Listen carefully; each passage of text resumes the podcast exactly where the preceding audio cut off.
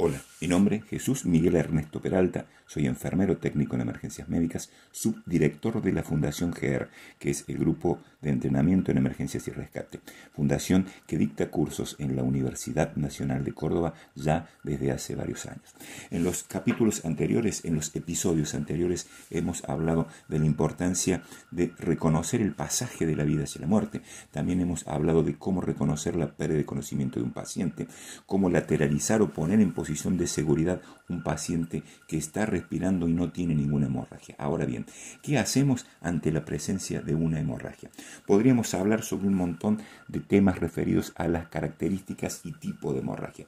Lo que este podcast intenta hacer es que la gente reconozca que cuando hay, existe una hemorragia, la misma debe ser detenida. ¿Cómo la detengo? Siempre utilizando barreras de protección biológica, guante, una bolsa de nylon para no contaminarme yo con fluidos corporales.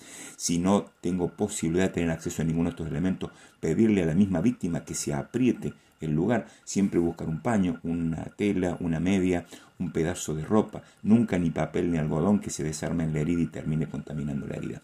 La presión directa va a ser importante para detener el sangrado. Si la presión directa no alcanza a ser suficiente, deberemos realizar un torniquete. El mismo se realiza entre 7 y 9 centímetros por arriba de la herida, nunca, nunca sobre la articulación, es decir, nunca en la articulación. Si a esa distancia me encuentro con una articulación codo-rodilla, la deberé hacer 2 a 3 centímetros por arriba de esa articulación. Lo importante es lograr que el flujo de sangre se detenga. Los torniquetes, lo recomendado siempre es utilizar los torniquetes comerciales. En el caso de no poseerlos, utilizar un pañuelo, un trozo de tela ancho, utilizar como molino del torniquete algo metálico, un tenedor, una cuchara, algo que no se vaya a romper, ya que una lapicera o un palo podría romperse cuando estamos haciendo presión y esto liberaría el paso de sangre poniendo en peligro a la víctima. Es importante anotar la hora que se realiza el torniquete. Recuerden, un torniquete puede permanecer en la herida hasta 150 minutos sin dejar secuelas importantes. Pasado ese tiempo, indudablemente que va a haber un daño en la parte afectada, pero lo importante aquí es preservar la vida de la víctima. Recuerde, primero, la seguridad del escenario. Segundo, reconocer si el paciente está consciente o inconsciente. Saber si respira para luego controlar hemorragia. Primero debo saber que tengo un paciente con vida para luego controlar una hemorragia. Recuerde compartir estos podcasts, ya que la próxima vida que se salve bien podría ser la suya o de un ser amado. Mi nombre Jesús Miguel Ernesto Peralta, soy enfermero técnico en emergencias médicas y subdirector de la Fundación GER, que es el grupo de entrenamiento en emergencias y rescate, grupo que dicta cursos en la Universidad Nacional de Córdoba desde hace más de 13 años. Hoy, en un breve audio, voy a explicar en este podcast cómo debemos realizar las maniobras de compresión.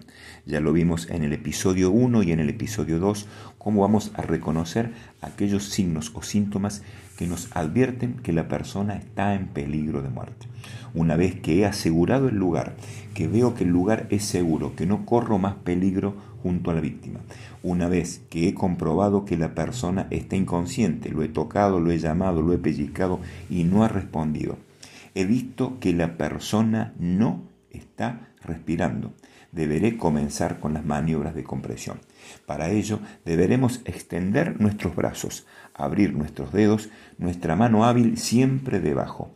Nuestra mano no hábil entrelaza los dedos, se pone por arriba de la otra mano y allí vamos a tirar la palma de la mano hacia arriba, vamos a bajar los brazos, vamos a trabar los codos y en forma perpendicular vamos a apoyar el talón de nuestra mano hábil en el centro del pecho de la víctima y vamos a comenzar a comprimir.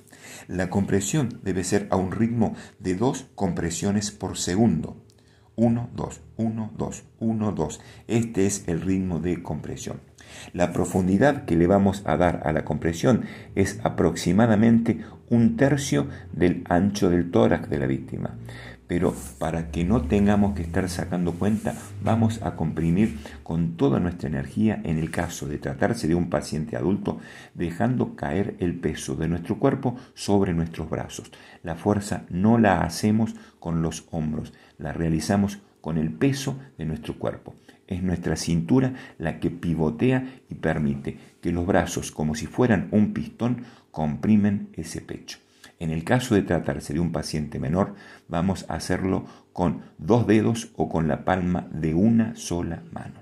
Por favor, siga mi podcast para poder informarse más y baje información pertinente de las redes para poder ver cómo se debe realizar correctamente la maniobra. Recuerde que compartiendo esta información, la próxima vida que salve podría ser la suya o la de algún ser amado. Gracias.